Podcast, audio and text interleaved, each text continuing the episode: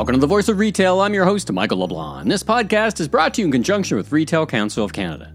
The RCC Distinguished Canadian Retailer of the Year recognizes a retail leader who has led their company to outstanding business success and innovation and consistently demonstrated community commitment and support. The recipient is seen as a role model because of their exceptional leadership within the corporation, Canada's retail industry, and the community through personal and corporate philanthropic activities.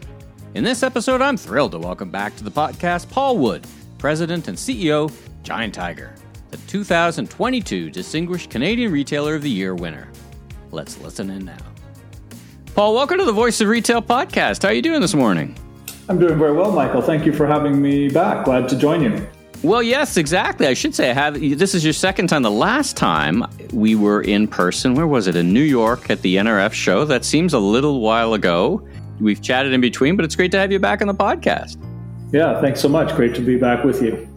Congratulations, RCC Distinguished Retailer of the Year award. Very, very, very excellent. Congratulations. Yeah, well, thank you very much, Michael. It's uh, certainly a an honor to be recognized by the uh, the retail council and the uh, the industry in general in Canada, but absolutely a testament to the uh, the strength and success driven by the team that I'm mm. privileged to lead on a daily basis. So uh, certainly thanks to thanks to them. Yeah, well, it's a it's a long, great history of uh, of great leaders from all sorts of businesses. So um, once again, congratulations on that, and we'll be able to I'll be able to fet you, so to speak, in person on uh, May thirty first uh, in Toronto at the awards. So once again, congratulations. All right, so we Thank jumped you. right in. Let's uh, let's uh, talk for the folks who may not um, know of you or know enough about you. Give us a little bit of background about yourself and, and what you do for a living. Sure. Uh, so I am currently president and CEO of Giant Tiger. I've been uh, working at Giant Tiger now for uh, 19 years. Uh, time flies, certainly. My career began in uh, the financial accounting world. I completed my Bachelor of Commerce at Carleton and uh, and and articled uh, and worked at uh, one of the, the firms here in uh, in Ottawa. And Giant Tiger was a client of the firm at the time, and so not an atypical path for someone uh, associated with a client account to be uh, asked by the client eventually to come and, and join their team. And for me, um, while I enjoyed the time in the foundation in the public accounting world uh, and the, the, the learnings that I was able to gain there, uh, it wasn't something uh, that I wanted to pursue for the rest of my working career. And so the opportunity to get into industry and to be involved in supporting and running and, and leading the, the strategy of a, a business eventually uh, was something I certainly wanted to pursue. And I'm thankful that the opportunity has uh, materialized with, uh, with Giant Tiger. I've been familiar with the was familiar with the brand for a lot of years. Grew up in small town Ontario in Smith Falls, and there was a giant tiger there that uh, was part of the uh, weekly shopping routine, mm-hmm. and so but didn't uh, have any inkling in, in, those days that I'd end up uh, in the position I'm in at, at this point. But uh, it's been quite a ride, and uh, certainly see lots of forward opportunity for the the company and the brand in this exciting world of retail that's ever changing and changing at a increasingly rapid pace. Yeah, it's a lot of change in 19 years if we think about the retail landscape, and even if you think about the mass merchant landscape. Uh, you know, so much change. Brands come and go, but Giant Tiger has been what is it now? 61 years. Am I got, have I got that right? That's 60. correct. 61 years. We just celebrated our 61st uh, anniversary at the beginning of May. Mm. And uh, absolutely been a, a journey, continues to be a journey of uh, growing up really for Giant mm-hmm. Tiger mm-hmm. from uh, that humble beginnings of the initial store on George Street in the Byward Market in Ottawa. That location yeah. is still uh, still there. That's store number one, uh, and uh, we've grown out over time from from there. I think when I first began working as an external auditor to the the um, uh, the, the, company, the, there were about 87 stores in the mix back in the, because that would have been late 90s. Uh, when I joined uh, Giant Tiger in 2003, we were around 113 stores.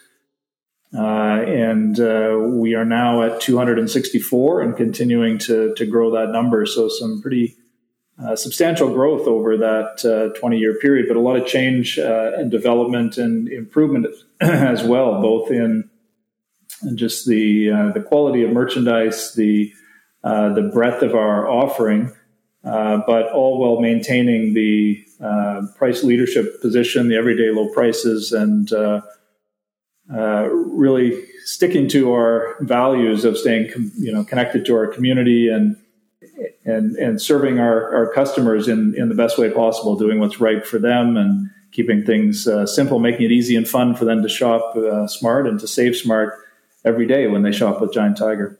Well, I sure can testify to the brand's heritage. As as you know, I grew up in Ottawa. I'm a Carleton alumni, so we'll, we'll have to tag Carleton in for this interview. And uh, uh I know number one very well. But uh, so yeah, Giant Tiger. I grew up with the brand, so it's been fun to watch uh, all the various people. In fact, I went to school with someone who, at one point, uh, I think was was the CEO there, Jeff York. Um, so lot, lots of fun, different connections. Now we've touched on it a little bit, but for those who may not be familiar with the scope and the scale of the business, you've talked about how many stores there are. It, it, it's a it's a is it purely at this point franchise, or is there a mix of franchise and uh, and corporate owned stores? And uh, talk about that for a little bit.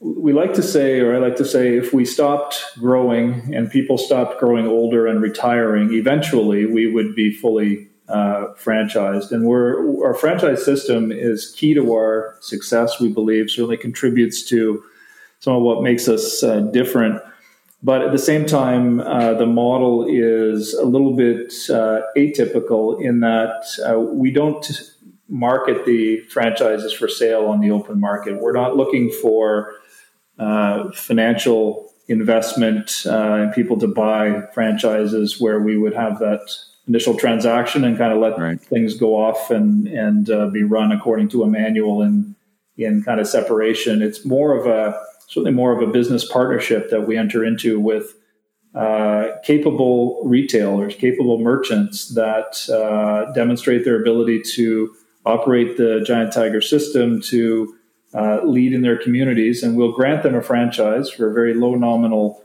financial transaction, and they build their equity in over time. And um, so we do have certainly a mix of corporate owned stores and franchise owned stores in our mix, but that's simply a function of the life cycle and the churn of uh, a retail business. We open a store corporately with a goal of uh, converting that to be uh, franchise owned with a, a, partner that we can work with uh, well into the future. And our you know desire is they stay in that location or move to another location of their choice uh, and have a, a, long prosperous career in that uh, in that relationship with us. And at the end of the day, we buy it back and start the cycle over again. Uh, mm-hmm. Own it a couple of years as a corporate while someone gets their sea legs, so to speak, and then uh, roll it on out again. So uh, the the mix of stores is more a function of just the life cycle and where a store is at in its in its history and where its leader is at in, in their career.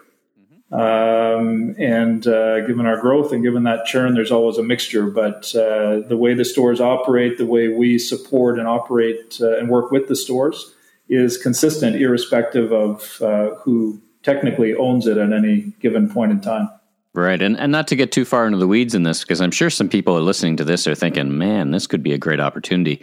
At the at the end of your tenure, so to speak, as a franchisee, you you you can't sell that on. That goes back to corporate, right? When you decide that you've you've had a great career and it's time to to wind it up, that that goes back to you, so to speak, at corporate, right? It's not something that they can put on the market. So just to be you know 100% clear right yeah they i mean they they sell it back and it gets mm-hmm. uh, it gets purchased but we have uh, first right of refusal on that see. buyback and so right. we always exercise our right to buy our stores back and to uh, roll them on to the next the next person and uh, that way we continue to uh, grow and and uh, manage the the brand and the direction and keep uh, everyone aligned really to the uh, the values and the uh, approach we take to to the business.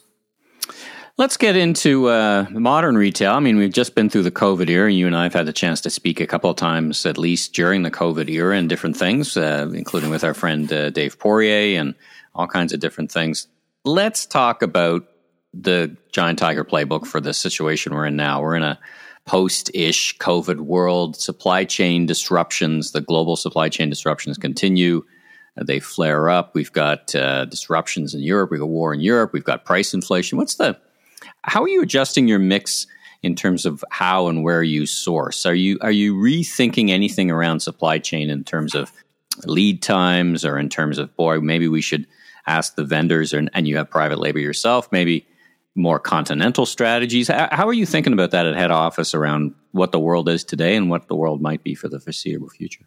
Yeah, great question. Um, it, it's certainly a regular topic of conversation, all things supply chain, and really has been for the last two years. Our team has done a fantastic job of adapting and adjusting and, and rolling with the punches, so to speak, to yeah. uh, do their utmost to ensure that uh, the flow of products of great everyday needs for our customers continue to uh, make their way into our stores. And, and uh, as you mentioned, there's been no uh, no shortage of uh, disruptions from the uh, initial uh, logjam of containers and container ships coming in from overseas and the delays that those caused to uh, that finally beginning to open a bit. And then uh, we had the significant floods in BC, kind of disrupting a significant portion of road and rail infrastructure coming through Canada.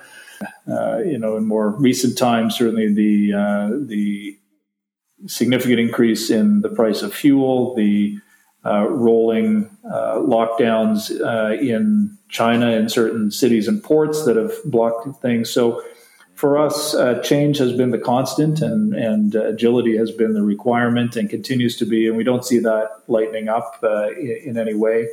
Absolutely, we have had to lengthen our uh, expected lead times, and certainly everything feeds off of when we'd like product in the store for the customer, particularly seasonal items, and so that creates churn and compression for our merchants, uh, doubling up on their uh, their efforts to accelerate the timing of their uh, buying calendar and the analysis of their assortment, and as they uh, go out and find those great items.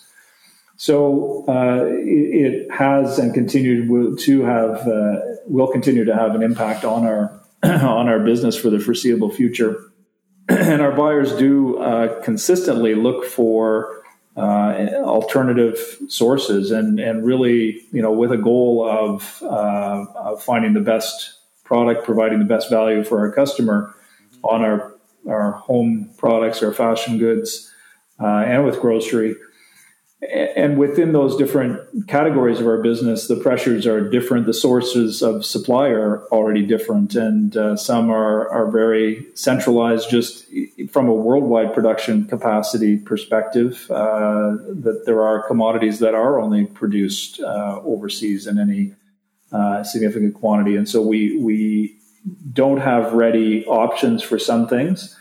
Uh, we certainly pursue other avenues for those things that we can. Certain uh, areas of the business certainly are more broadly distributed across the world, whether it's uh, into other areas of Southeast Asia, whether it's uh, moving into uh, into Africa, into South America, et cetera. So Mexico, are you hearing? Are you hearing the, are the vendors Sorry? talking about Mexico and other places like that? Like when you when you sit down with the vendors and they uh, I mean, certainly it's not an isolated problem for them they're trying to figure it out as well are you are you hearing yeah. more discussion about changes like that yeah absolutely it's it's something that that uh, I think uh, many across the the world and the industry continue to explore and uh, it, the the challenge is the ability to kind of light it up overnight is not mm-hmm. easy and yeah. Uh, it's not something that's going to switch on a on a dime. I don't believe, or turn on a dime.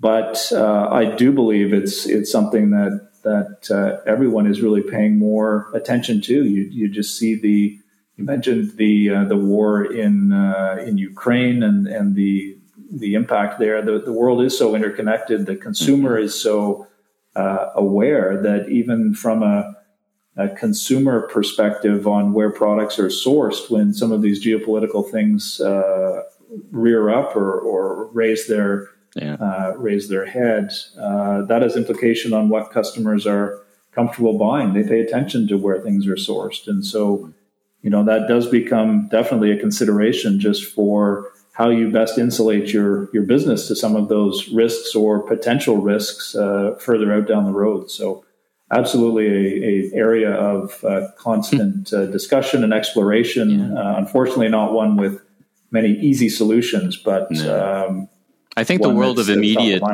I think the world of immediate solutions is kind of past us, and and I'm talking to leaders like yourself about okay, what is what does it look like in five years, right? Is there a path, you know, to get past, you know, get past the, you know, today it's baby formula, tomorrow it'll be something else, right? But in general, you know, what what does that path look like? Yeah. Yeah, I mean, let's let's talk about e-commerce. So, um, industry took a bit of note when you hired uh, Simon Rodrigue, who I who I know well from uh, different. You know, he's been in different organizations, very large scale, and and uh, I was I had a little chuckle to myself. He did a post on uh, on LinkedIn. He's looking for like what is it, 125 people? No, I'm kidding. Not quite that many, but yes, a few.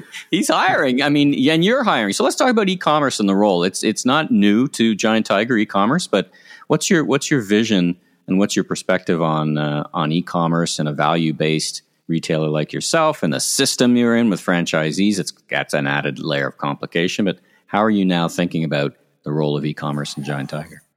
Yeah, e- commerce for uh, for us is uh, just part of what retail is and what retail needs to be for uh, today and tomorrow for our customer. And uh, you know, you've mentioned we've been uh, involved in e-commerce for several years, a number of years, mm-hmm. Uh, but really haven't um, fully executed on the ability to have it take hold and really become that integral part of our overall operation. And, and that's, uh, you know, Simon's mandate is to really uh, take that forward. We were pleased to be able to have him join our uh, team with his experience in that area and has uh, certainly uh, off to a, a, great start there. And, you know, we just had some, some things we had to uh, sort out and, and improve and, and correct on our operational side, but as well, really, you know clarify and, and simplify the, uh, the, the user interface with our customer. And so we see it as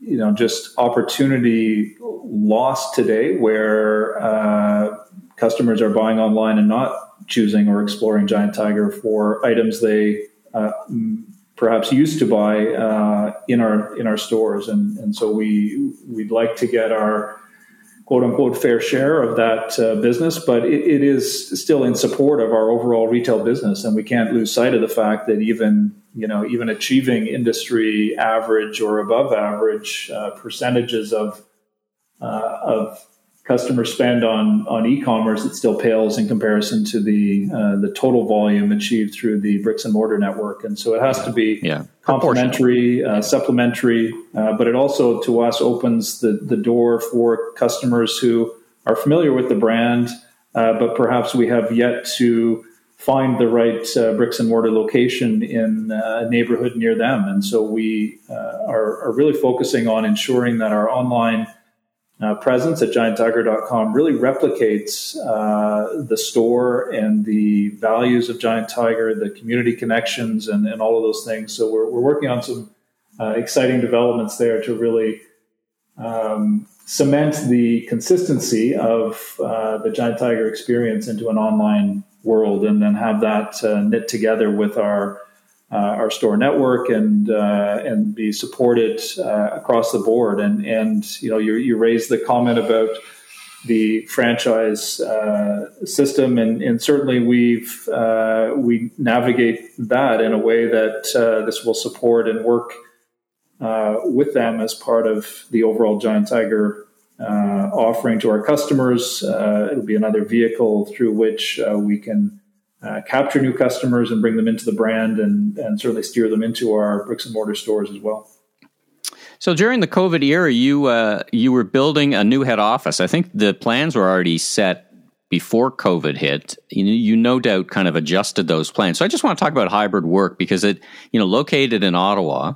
Pros and cons. One of the the downsides, I guess you could say, is is the access to the labor pool is somewhat smaller Talk about how you're rolling out um, the new office building, what it looks like today, and, and what your thinking is on, on the modern workplace. Yeah, this certainly is uh, top of mind for many folks as we try to navigate this post COVID environment. Uh, and yes, we're pleased to have uh, been able to get our, our new office uh, construction completed during COVID. Actually, the, the construction teams did a great job and continued to work uh, throughout. Uh, and so our employees have a, a, wonderful new space to come back to as they uh, begin to explore what coming back to the office looks like. Uh, but at the same time, the, the pandemic forced us uh, to, or created the opportunity for us to reevaluate just how we work and how our teams work. And, um, you know, we were able to keep things rolling uh, in an online world and uh, mm-hmm. converting very quickly to a work from home environment for most of the support office staff. And our business is uh, a mixture. Obviously, the frontline uh, yeah. staff and, and uh, employees in stores, team members in stores, and in the distribution centers uh, were in those roles in those locations all throughout, and we you know took all the precautions necessary. On the office side, it's been you know, again, kind of function based. There's been need for merchants dealing with uh, supplies and the marketing team with uh, photography and sample uh, using samples to produce the uh, the copy and the, uh, the, the ads and, and the like. And so there, has been a mixture throughout. Um, but now, as things settle out and and uh, kind of the work from home mandates have been lifted.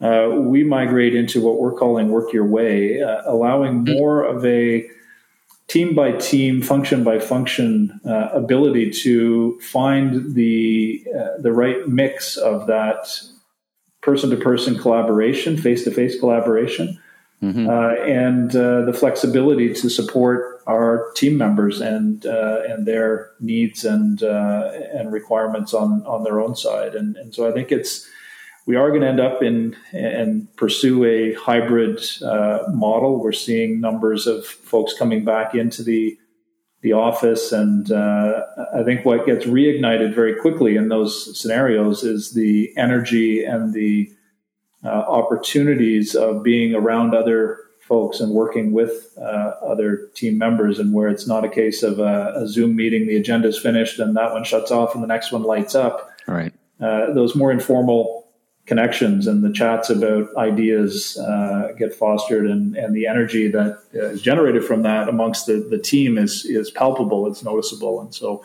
we're excited for that. Uh, we're excited for them coming back into the, the office.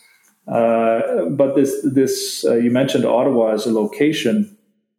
The, uh, the onset of our more hybrid approach has actually broadened the labor pool for us uh, as we've been uh, able to uh, hire, attract, uh, retain folks from outside the Ottawa area that will join us and work and make their way here when they need to be here and are able to be uh, in a different location for uh, other days when they're they're working uh, remotely. And so that's um, actually been a, an added bonus for us through this because before there was always that challenge of uh, folks with uh, partners that are working in one of the other larger cities. Ottawa is certainly a, a great city to live in, but yeah.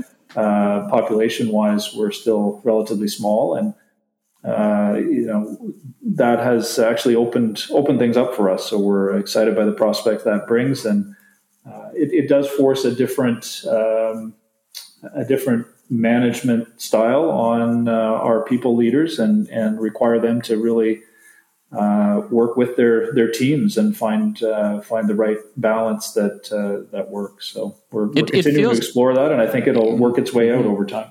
Well, it feels to me one of the one of the challenges of our time in terms of business and work is how to readjust this pretty tectonic change between everyone in the office. It's not exactly you knew, but not at the scope, right? And and I guess the you know you've got a very particular culture at Giant Tiger, so I guess that must be foremost in your mind around how to maintain that culture. You talked about you know the kind of great interactions between people, but is is it your perspective perhaps that you know the the the key is culture and adhesion to the brand, and then how do we make sure whether it's in the office or a third place that that culture you know informs uh, you know all those decisions and and the support of all the franchisees and all the operators out in the field, right? Yeah, absolutely. And, uh, you know, we have to be uh, even clearer and more intentional as mm-hmm. we onboard folks and bring them into the mix to be sure that we are communicating those key attributes and, and values that that uh, you know were established way back in the in the beginning when, yeah. when Mr. Reid began the uh, the company, and it really um, uh, endured and and need to continue to endure and be fostered as we go forward, and really unpacking the difference between how things uh, are actually done and, and more adhering to doing things in the in the right way and keeping them simple and, and being proudly frugal and and those uh, kind of core foundational elements you know become part of of everything we we do and everything we talk about and and kind of reinforcing that. And then you'd be intentional about ways to continue to foster the engagement and the connection whether that's you know periodic scheduled uh, in-person get-togethers or town halls or meetings within the groups or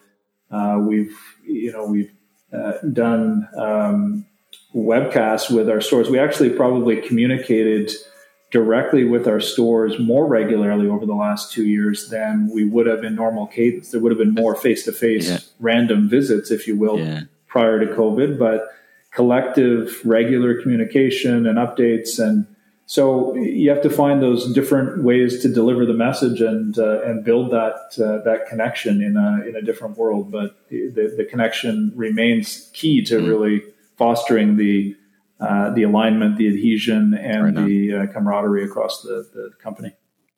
Last couple of questions. Let's talk about uh, what's next. Let's talk about growth. First of all, you've already indicated uh, that you know an opportunity, for example, in e-commerce is to reach consumers who may not have access to a physical store. Maybe like you know, I can think of a downtown Toronto, for example, where there's vast amounts of people with with uh, less, so to speak, access. Is that that's one opportunity? Is is store growth? What other opportunities are you seeing in terms of category growth, or you know, what's the playbook, so to speak, to uh, to continue to grow the business uh, organically or or otherwise?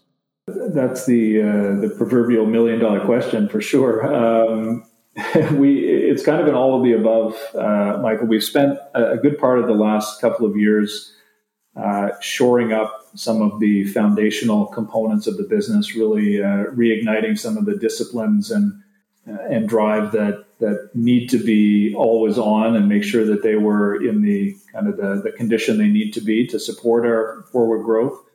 Uh, organic growth with you know more sites and more locations, kind of as they are, is certainly still on the radar. Uh, mm-hmm. You know the the availability of of uh, real estate and and sites that we would typically go into is probably not as broad as it had been over the last number of years. So, mm. but we still pursue that. Uh, opportunities within the four walls, within the merchandising areas, the mm-hmm. category for category growth and uh, agility across categories uh, there. I think we still see lots of opportunity within that, in addition to just physical location, and then couple that with the the digital expansion and the growth on the, the right. ecom side.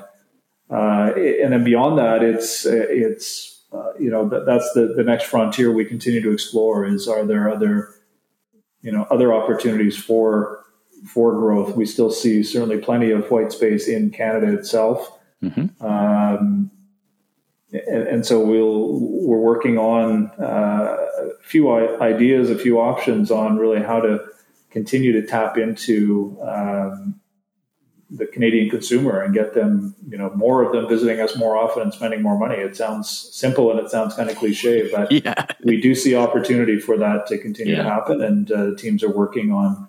Uh, you know, fine tuning our our strategies uh, and our approaches to to be able to go ahead and and uh, achieve that.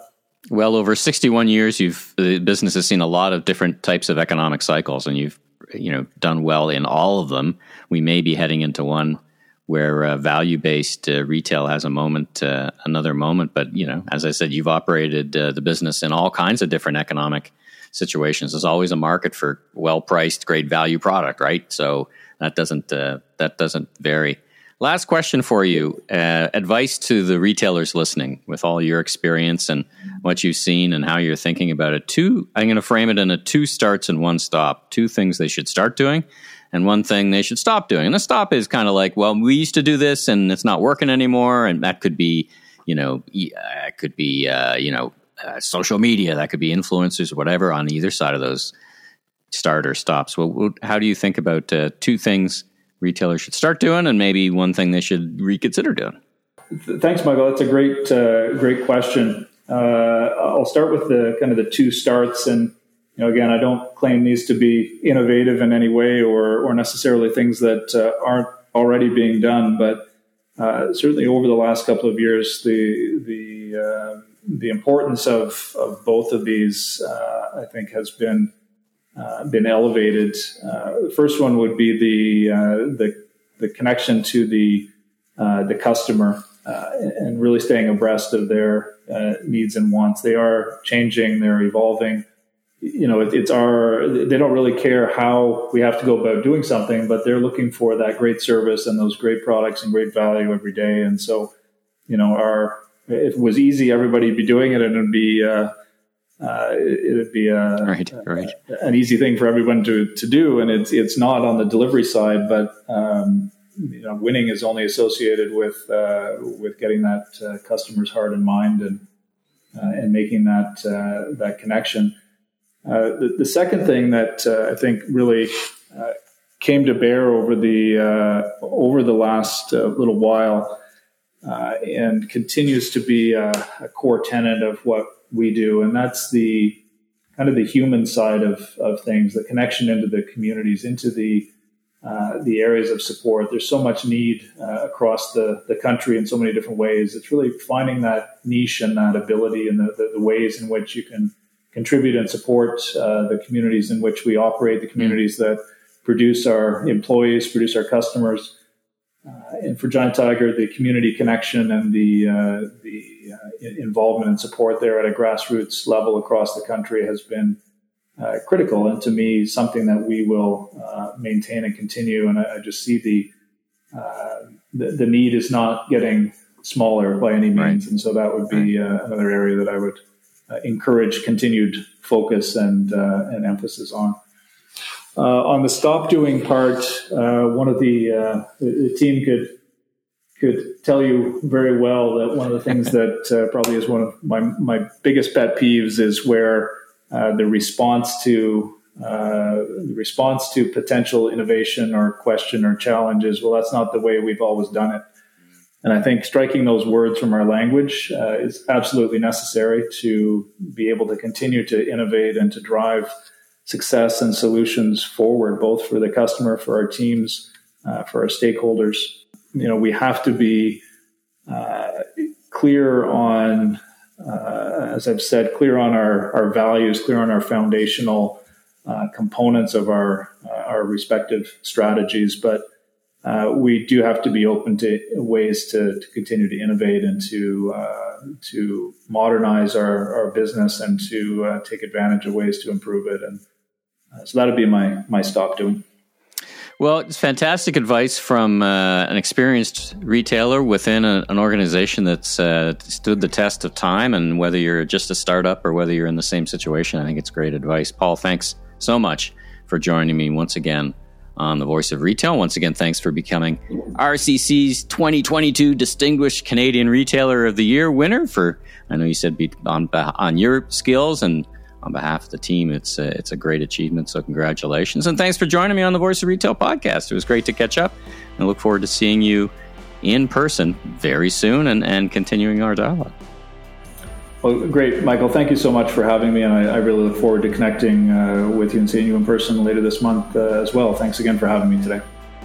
Thanks for tuning into this special episode of The Voice of Retail. If you haven't already, be sure and click and subscribe on your favorite podcast platform so new episodes will land automatically twice a week. And check out my other retail industry media properties the Remarkable Retail Podcast, Conversations with CommerceNext podcast, and the Food Professor podcast with Dr. Sylvain Charlebois. Last but not least, if you're into barbecue, check out my all new YouTube barbecue show, Last Request Barbecue, with new episodes each and every week. I'm your host, Michael LeBlanc, president of M.E. LeBlanc Company and Maven Media.